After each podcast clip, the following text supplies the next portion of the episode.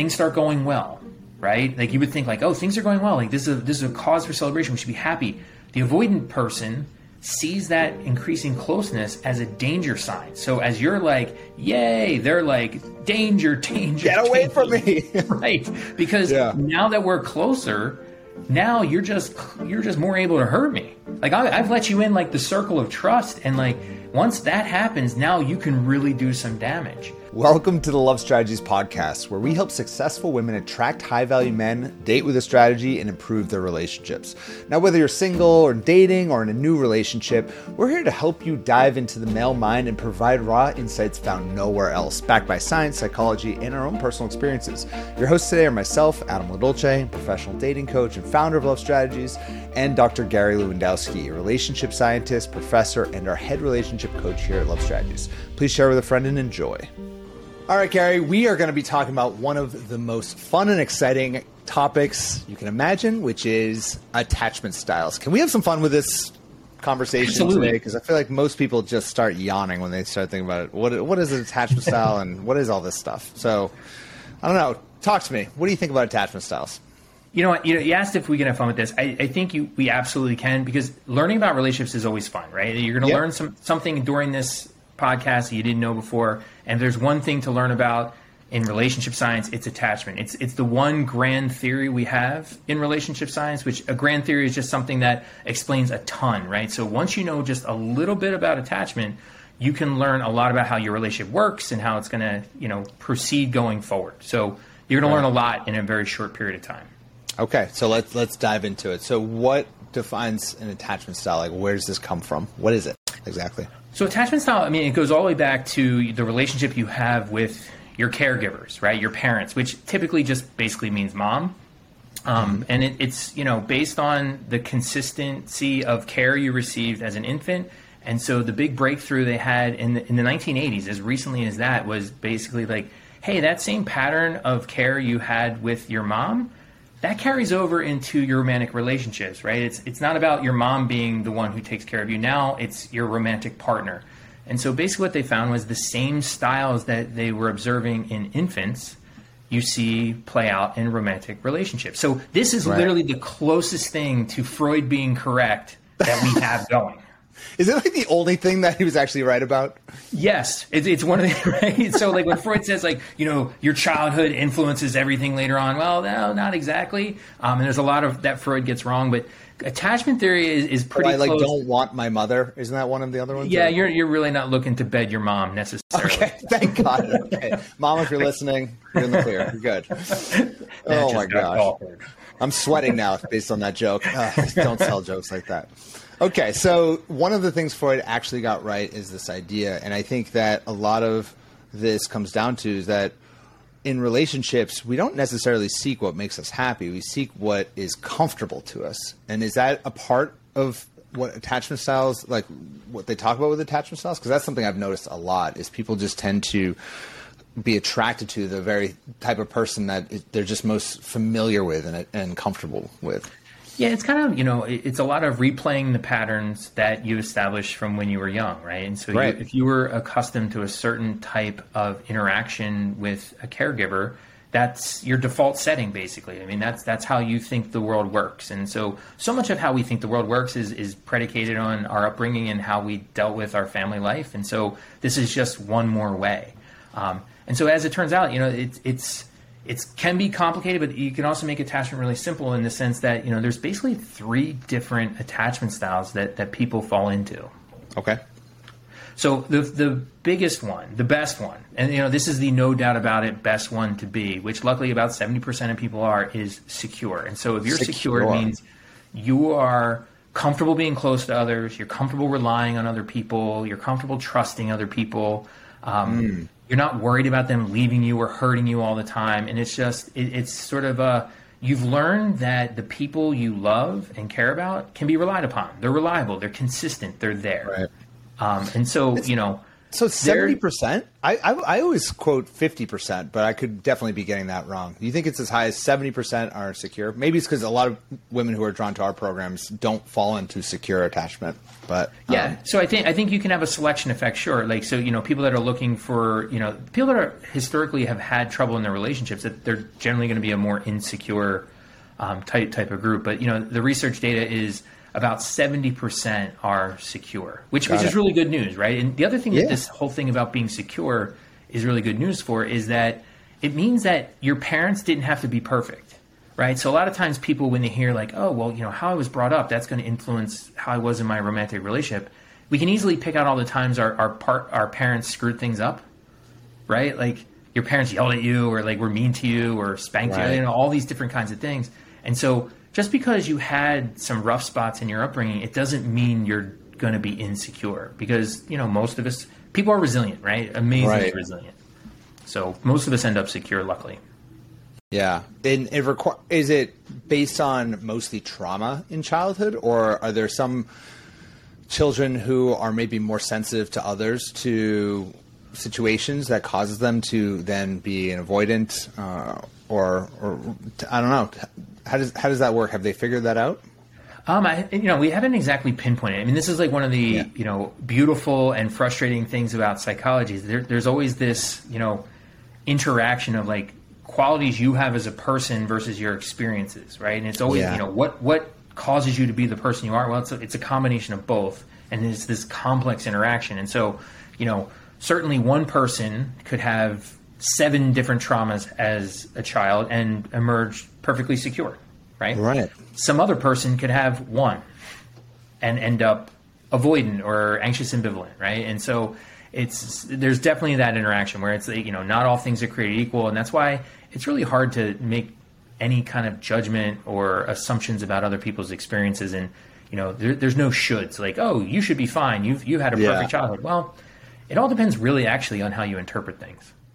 Right, right. That's so true. And I mean, there's so many factors into who makes us, what makes us who we are, right? There's obviously our, our childhood, then there's our experiences and the people we have around us and mm-hmm. our support group. And maybe having a support group is what causes you to then have a, a, secure attachment style because even though you were traumatized from your parents, maybe you had this other group to lean on, or maybe just your DNA. You're just a little bit less I don't know, for lack of a better word, fragile throughout the experience. I, I, don't know if that's the right word or sensitive to it, but regardless, some people seem to be obviously based on their childhood trauma or experiences have this way of interacting with their romantic partners uh, because of it. So, what does it mean? Why don't we walk dive into each one mm-hmm. uh, and obviously secure is probably the easiest one to start with. It just means you're pretty comfortable with relationships, um, and I think you already talked a little bit mm-hmm. about that. But why don't you describe the other two a little bit? I think that'd be helpful. Sure. So you know, he said most people are secure, so that, that's seventy percent. Then there's the other thirty percent. Now there are two different ways to be insecure. The first is you're avoidant, right? Avoidant are people who are not comfortable being close to other people, and they're worried about being left, right? And so you know, th- there's a lot of fears you can have in relationships, and so avoidant people have two big fears, like what if you hurt me, right, and what if you leave me. And right. so, if you think of kind of the greatest hits of the bad things that can happen in a relationship, those are the two biggest ones. And so, avoidant people are constantly kind of worried about that, right? Now, they want a relationship. They want that. They want all the same things everybody else wants in a relationship, but they're it, it's counterweighted all the time by this fear of being hurt and being left.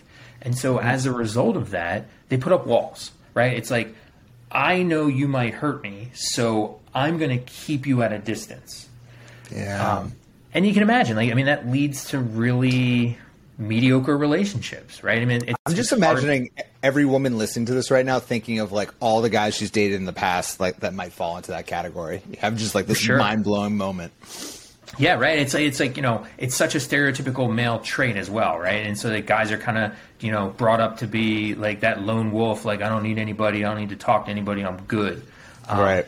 And it's it's not necessarily a, a, great trait, right? And so what happens in relationships, if you're in a relationship with an avoidant person, it, it's like this roller coaster. It's like a lot of highs and lows because, like I said, they want to be close, they want that great relationship. So as they things start going well, right? Like you would think like, oh, things are going well. Like this is a, this is a cause for celebration. We should be happy.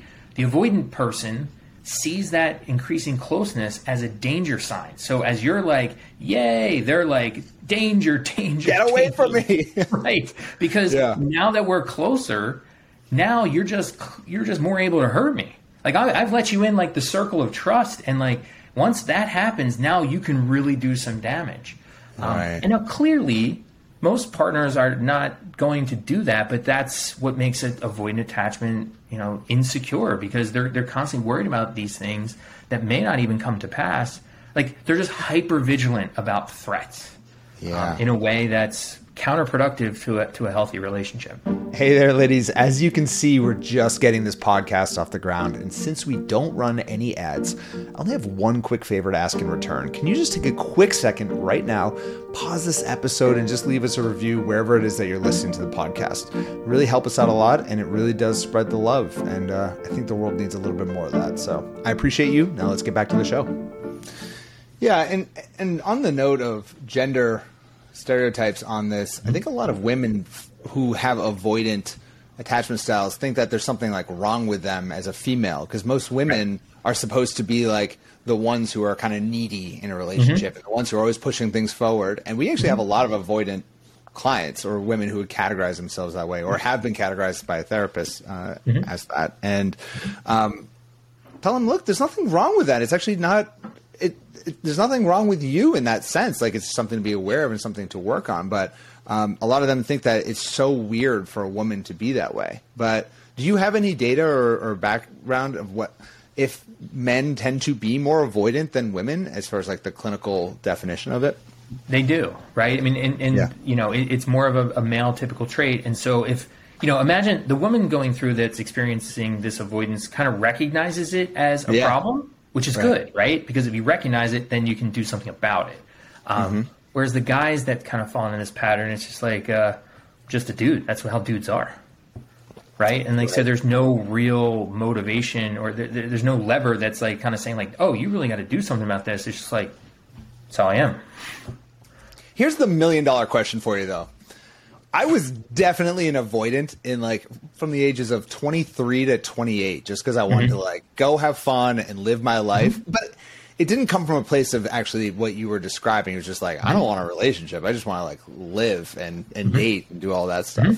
So I don't know. Does that fall, does that fall into that category? Is that possible? Yeah. Can you? So it actually is. It's like a subcategory of avoidant. Um, it- Right. It's something that later became known as dismissing, where it's Mm. basically like you don't want any attachments. Like you're keeping people at a distance. All the same kind of behaviors, but like you just said, for the exact opposite reason. Almost. It's like it's not that you're worried about getting hurt. It's just that you were just disinterested. Like you're just like dis. Like I don't like. It's it's almost like a hyper independence. Right. I was And so, you know- I want to have fun. Like I didn't Yeah. want to be in a relationship. Um, and you know, I, I probably, if I could go back in time and probably smack that guy across the face and be like, "Hey, man, grow up a little bit," I probably would. Sure. Um, but you know, I also, at the same token, I do think that there's something to being in your early 20s. Certainly, that's why we don't allow any. I don't say allow, but generally speaking, we don't accept women who are uh, younger than 25 or 24 into our program because there's something to that phase in life where you're like, hey, look, just explore and meet lots of people and have fun, and like it doesn't have to be so serious yet at this stage. So, I'm curious on your thoughts on like age groups. Yeah, and you know what, what we know about attachment is over time, you know, people just generally get more secure, mm. right? And, and whether that's it, it's hard to really disentangle whether that's just like a natural aging maturation type of process, or you know, chances are by the time people are into their 40s and 50s, they've had a long term, stable, healthy relationship, and, and that helps you be more secure. Well, it, it makes sense to me, at least, if you would be more avoidant when you're younger because you want to stay independent because you're young and you value excitement and all of the fun things that comes with being really young and single. It also makes sense that you might be anxious when you're young because you're not yet very sure of yourself. And confidence, I think, is something that kind of you grow into as you get older as well. And just generally being a secure person, whether it's with yourself or your relationships, that just makes sense that you would that grow into that, um, regardless of what you may have experienced earlier in life. Yeah, and so that, that anxious style you're talking about is sometimes called anxious ambivalence, um, other times Yeah. called preoccupied. Um, and, and so that's the other way to be insecure. So there's about 15% that are avoidant, there's about 15% that are this anxious, ambivalent, preoccupied style. And it, it's actually almost the exact opposite of avoidance in the sense that you're super needy, you're super clingy, you're super, you know, high intensity, like almost like hyper romantic. Like eh, relationships are everything. Being with your partners, everything. You want to spend every moment of every day. Like it, it's like it's just so over the top. Like you know, if you have somebody that's like following you around and stalking you every every moment, right? A partner like that, they're they're probably anxious, right? They're, they're probably Yeah. anxious, and ambivalent, and it's like it, it's such a strong, strong, uh, hyper hyper love kind of way of approaching relationships, and it's it's kind of like you said, it it's can be out of a place of, of neediness and, and not kind of knowing your own way. Um, Right. But it's like, you know, we said the avoidance don't want to get hurt and they don't want to get left. Um, so they want to get close to people and so the anxious folks they don't want to get left either so but rather than putting up walls they do the exact opposite instead of mm. keeping you at a distance so you don't hurt them they keep you as close as possible so you don't hurt them so you don't get a chance to leave I once had a friend that went out one night without his girlfriend, and they were mm-hmm. only dating for like a month. She called him 28 times that night. 28. it's, I'm like, anxious it's like, yeah, it's just one of those moments. We literally, like, we were just hanging out, and I think he had his phone in the other room, and he went back and looked at his phone, and he literally is like 28 calls. And we were just like, what is this? Yep. And clearly looking backwards, it, you know, there must be an anx- anxious attachment style that yeah it's a constant like needing to check in where were you? What are you doing? Who are you with? Like it leads to a lot of jealousy. Um, it's the like i love you and if you don't say i love you back quick enough or in the right kind of tone they're like what's up with that you don't love me? Like what's going on? Like it, it's very hard to convince them of your undying love and affection. And like it's just hard to get to the level that they want you to be at. And so as a partner of somebody who's anxious it, it's it's tough. It is really really tough to keep up. Yeah, I wonder. So in in my program, Love Accelerator, I feel like we cater more towards anxious attachment style. We probably have more who are in that category, and I think our program is probably even better suited for that because a lot of what we do is we make love a little bit less romantic and more strategic, and we slow things down and and uh, just so many things that gives kind of these. Uh, I don't know, a, kind of uh, what's the right word? We give them kind of a plan to take that helps them stay a little bit more rational throughout the process. And Sure. I wonder in in relationship synergy if you feel it's the same, or maybe you more experienced avoidant, or maybe just secure. Do, do you have any sense of that? And obviously, you're not making any diagnoses, but like the general sense of it. Well, I mean, one of the things I think that you guys do a really nice job of um, in Love Accelerator is to help the anxious folks is the concept you talk about it in terms of pacing, right? Right. Like, don't go all in all at once. Like, kind of like keep some distance and, and just like really just kind of put up put some speed bumps in, along the road to like kind of make sure people aren't moving too fast too soon, which which I think is mm. really helpful. And it, it's it's exactly those kind of strategies that folks need um, yeah. you know, to your point about relationship synergy and, and kind of what we're dealing with, I, I think what it ends up being, I think most of the, the women in that program are secure. Yeah. Um, because I think they, they're secure. They're they're coming from a place of you know wanting to learn more about their relationship. Things things are going well, and they they just want to get better at them. But I think they're dealing with a lot of insecure partners, and it's Yeah. it's kind of to try to help learn how to manage some of those behaviors. Um, Right. But I think you know, of I I don't think it's anxious as much as I think it's the anxiety over abandonment, right? Like, so this attachment thing, there's a bunch of styles, but there, there's two dimensions, and one's the comfort with closeness, um, but it, it, the other one is this anxiety over abandonment. And I think it's, you know, once people have found the one, they want to hold on to it, right? They don't want to lose it. And I, so I think if there's an a- attachment dimension that the relationship synergy folks tap into more than anything, it, it's that I don't want to lose this great thing I found. And Right. you know, They don't want to go back to the little love steps. They don't want to go back to my program. Right. It's So like they you keep- want to you want to delete every one of those dating apps you've ever used and never see them again once you found your person, right? And so, Right. you know, I think they're smart in in learning about some of these things. It's because it's going to help them do that. It's going to make their relationship better, and so that they don't have to go back. Um, Right. it, it, go back in time. Like they, they want to be done with that phase. So let's let's think of some practical kind of advice here. So let let's start with the the seventy percent that are secure. If mm-hmm. you've been dating and you find yourself uh, dating someone who is avoidant or anxious, do you have any insight as to how to navigate that? Is it something that you should not consider them for a lifelong partner, or should you cater to their needs? What, what do you think um, from a practical way of, of navigating this uh, they should do? Well, I, I, think one of the things, and actually I have seen this in some of the relationship synergy folks, is you know when you're, it's like secure attachment is great. Like don't get me wrong, it's fantastic. But one of the things that I think can be a potential downside of secure attachment is if you're secure and you're with someone who's not, you can kind of like take it upon yourself, like I'm going to fix them. Yeah, fix them. Right? Like I know what I'm doing. I'm really good at this. I can fix anybody. Yeah. Um, yeah, I mean, it's tough to be the savior, right? And attachment can change. It absolutely can. Um. I, I, think the best thing for people to know and just learning a little bit about attachment is go into it with clear eyes. like, really right. know what you're dealing with because it's not impossible for people to change their attachment, but it will be slow. Yeah. Right. It's and they have to gonna... want it.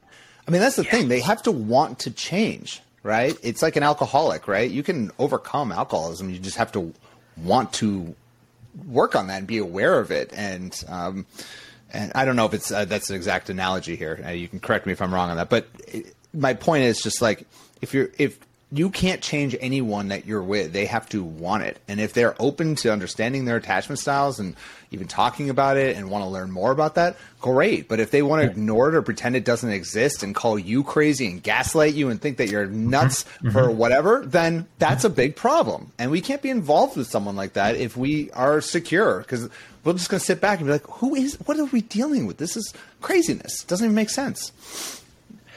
Yeah. And, you know, you know it, it's, you can find somebody better. Like there's there's always you know if you're if you really are secure like you're you're one of the people that that's got it right. Like you know the right way to deal with relationships. And like can you spend all of your time trying to fix this person? Now if you've been married for 10 15 years and you have a lot of time invested then you know you probably do owe it to that person to kind of stick with it right? A little bit. Mm. but if you've just met somebody in the first two months and you realize they have these, these strong avoidant or anxious tendencies next, right? Like, you know, next. If he calls you 25 times, all right, and you're like, what is going on with this guy? No, I can change him. He'll change once we're in a relationship. Nah, maybe not. Yeah. You're maybe not going to change them. You can't want them to change for them. Like, like yeah. you said, they have to want to change. And it's like, you know, I always say to people, relationships aren't easy, but they yeah. shouldn't be so damn hard either. Right. Right? right? And it's like if you're with this person who's avoidant and constantly like putting up walls and not wanting to talk and like how are you ever going to get close to that person? How is that? Right. Was that what you wanted when before you like started all of this? Like is is that the kind of partner was like your dream partner? It wasn't. There's no way it was. Yeah, that makes a lot of sense. And I think that's an impor- important point that this can be changed. Like I think a lot of my clients in particular, I hear this a lot.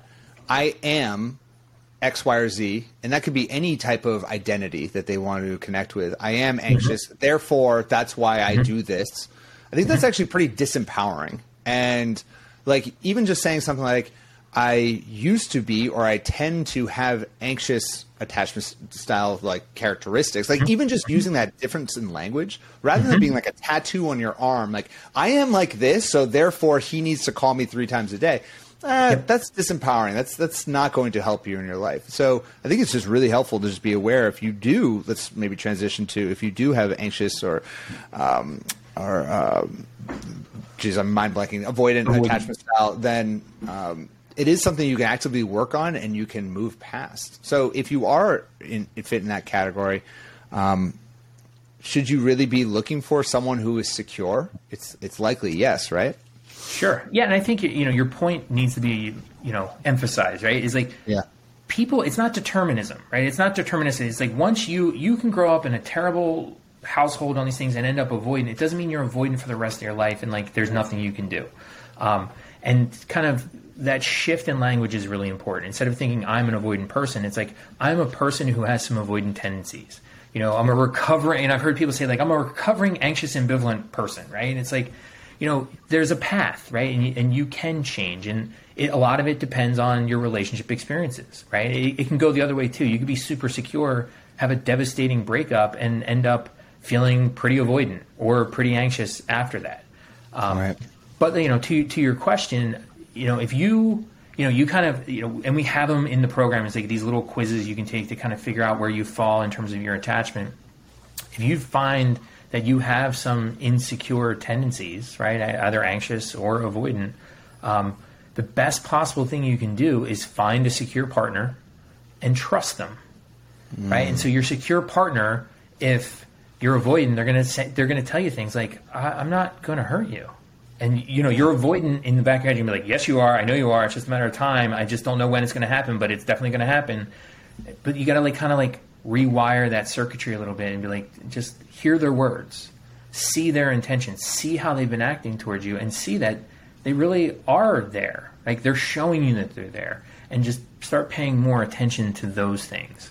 Um, it's the same with if you're if you find yourself being anxious, your partner is going to tell you that they love you, and don't don't second guess everything they say. Right? Like, you just have to trust. Right? And yes, I mean that's going to make you vulnerable, but like that's can lead to problems, sure, but most of the time it leads to really great relationships. You can't have a great relationship without being vulnerable.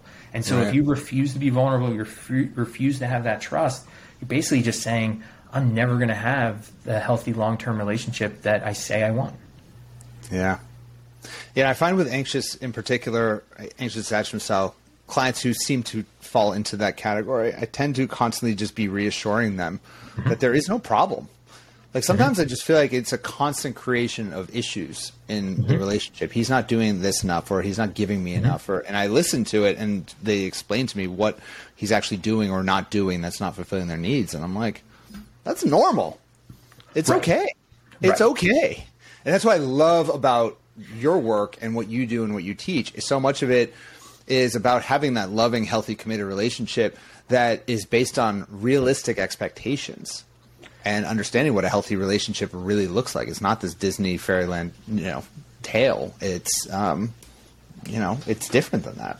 Well, it's just like we talked about earlier, where it's like the same, like two people can have, you know, the same no- amount of childhood trauma, and one person's going to end up fine, and one person's, n- you know, going to end up insecure. Um, Right. The same thing happens in relationships. Like, you know, your relationship partner isn't going to be perfect. Your relationship isn't going to be perfect all the time. A secure person is going to see that and just kind of roll with it. Be like, yeah, we had a bad day. You know, we were kind of off. They they were in a bad mood, and just kind of understand that at, at the foundation everything's still okay, but you can have these little blips of problems, right? That person who's avoidant or anxious is going to have that same relationship, right? We'll assume it's the same exact relationship. When they see those little problems, right? That a day where the partner's in a cranky mood and like kind of snapped at you about something, that's going to send up these major red flags for them. That's un, that's actually unnecessary, right? It's it's like you said, it's just a normal relation. It's part of being in a relationship with another person, right? It's you're going to have a lot of this, right? It's just how it goes. Yeah. No, that makes a lot of sense. I think that's that's great. Okay, so um, I don't know anything else that you want to add to this. I feel like I've learned a lot from this. I think this is amazing, uh, and it's it's so helpful. Anything else that you feel like is is important to add when it comes to attachment styles? What to think about um, as you navigate your relationship or your dating life? Yeah, I think one of one of the big things that just kind of circle back on on a theme that we mentioned earlier is that there's a lot of societal expectations about gender roles that play into this, and so Yeah. one of the most common so by far the most common pairing between partners just based on percentages is two secure people right, Right. and so that's fantastic but once you move beyond that um, it's fairly common to have pairings where you have an avoidant male with an anxious female Yep. now, that combination isn't good because both people like Needless to say, it's going to be just fireworks. Oh God. you have two people that want the opposite things. They're both very sensitive about being hurt and left, and it's just it's it's not total total problems, but it's common. And they'll stay together because if people have these gender typical stereotypes about like that's just how guys are, that's just how ladies are, like then Yeah. they're like, I guess that's how it is, right? And they start really, you know, just accepting this mediocre, horrible relationship is just like, I guess that's what I get from love, right? And that's just not true. Like it, it's, I talk a lot about blind spots and stuff people get wrong, and, and that's just like a, it's it's a big one, right? Um, you know, that avoidant male, he's unhappy because his female partner wants to get close to him all the time, and he's like, hell no, I don't want no parts of this. This is a problem for me. And then yeah. as he puts up walls, it activates her anxiety, and she's like, must get closer. So he's running, she's following, and it's it's it's tumultuous at best. Yeah, to say the least. Right. Um, so, but you know, it, it's you know, when you the, the, one other thing is like anxious females. You said you, you, you deal with a lot of that in in you know your your section. Um, just know the research shows it, anxious females are it's bad for relationships. Right, it, it creates a, lot of extra drama that doesn't need to be there. Um, and you know, if you're in a relationship with someone who's anxious, imagine it from their perspective. You want more and more affirmations of love. That person keeps telling you they love you, they care about you, and all that kind of stuff. But their partner never believes them. And so it's like, what can I possibly do to make you believe I actually care? And the answer a lot of times is you're never going to be able to do enough. Um, right. And that's very, you know, talk about disempowering. That that's certainly disempowering. Well, and that's that's one concept I talk a lot about with Love Accelerator is when you're in a brand new relationship I call it the cool down period, which is like mm-hmm. you're going to go from this incredible euphoria of the honeymoon uh, relationship and experience where you're just lovey dovey. He's constantly mm-hmm. calling you, texting you, want to be with mm-hmm. you. And then once you find yourself in anywhere from three to six months, in my experience, it just tends to cool off. Maybe he's going to start mm-hmm. focusing on work again, reaching out to old friends he hasn't talked to. He's going to want a mm-hmm. weekend off a night, uh, you know, a night off a weekend where he can just do his own thing. And yep. that is where the anxious comes in hard because they're like, my relationship's falling apart. what do I do? Oh my yeah. God, where is this guy? And it's yeah. like, no, that's just normal life. Yeah, it's, you know? it's not falling apart. It, it's coming together, is what it is. Yeah. Right? It, it's, it's that shift is showing a confidence in the relationship where it's like, if you're constantly monitoring it, it's showing that you're not so sure about it. Like, once they can kind of, you know, your partner can shift priorities and not be so constantly monitoring the relationship, it shows a certain level of trust, right? It, it shows confidence. And so you have to reinterpret that for what it really is. Yeah. Oh, well, that was great, Gary. I learned a lot through this. And just to really appeal to those anxious attachment style listening, next week's podcast is how to know if a man is falling in love with you. So uh, I don't know if that's going to trigger some people that are listening here, but I think uh, it, will be a fun one to, to talk about. And um, Thank you so much, Gary. That was amazing. Anything else that you want to add, or do you think we covered it all? No, I, I think you know, just as a general rule, like don't don't put up so many walls that you can't love let the love in that you really are looking for in the first place. Like i mean you just you have to be vulnerable to experience the kind of relationship you want and that with that vulnerability you know just learn, learn to trust your partner. Yeah. Amen to that. Great place to end. Thanks gary Sure thing, man. All right, so now you've reached the end of the show. Please make sure you follow and subscribe to the Love Strategies podcast wherever it is that you're listening so that you never feel alone again on your journey to love. As always, if you want to unlock all of our love strategies and begin your love life transformation, head on over to lovestrategies.com to get started. Stay beautiful and uh, speak to you next week.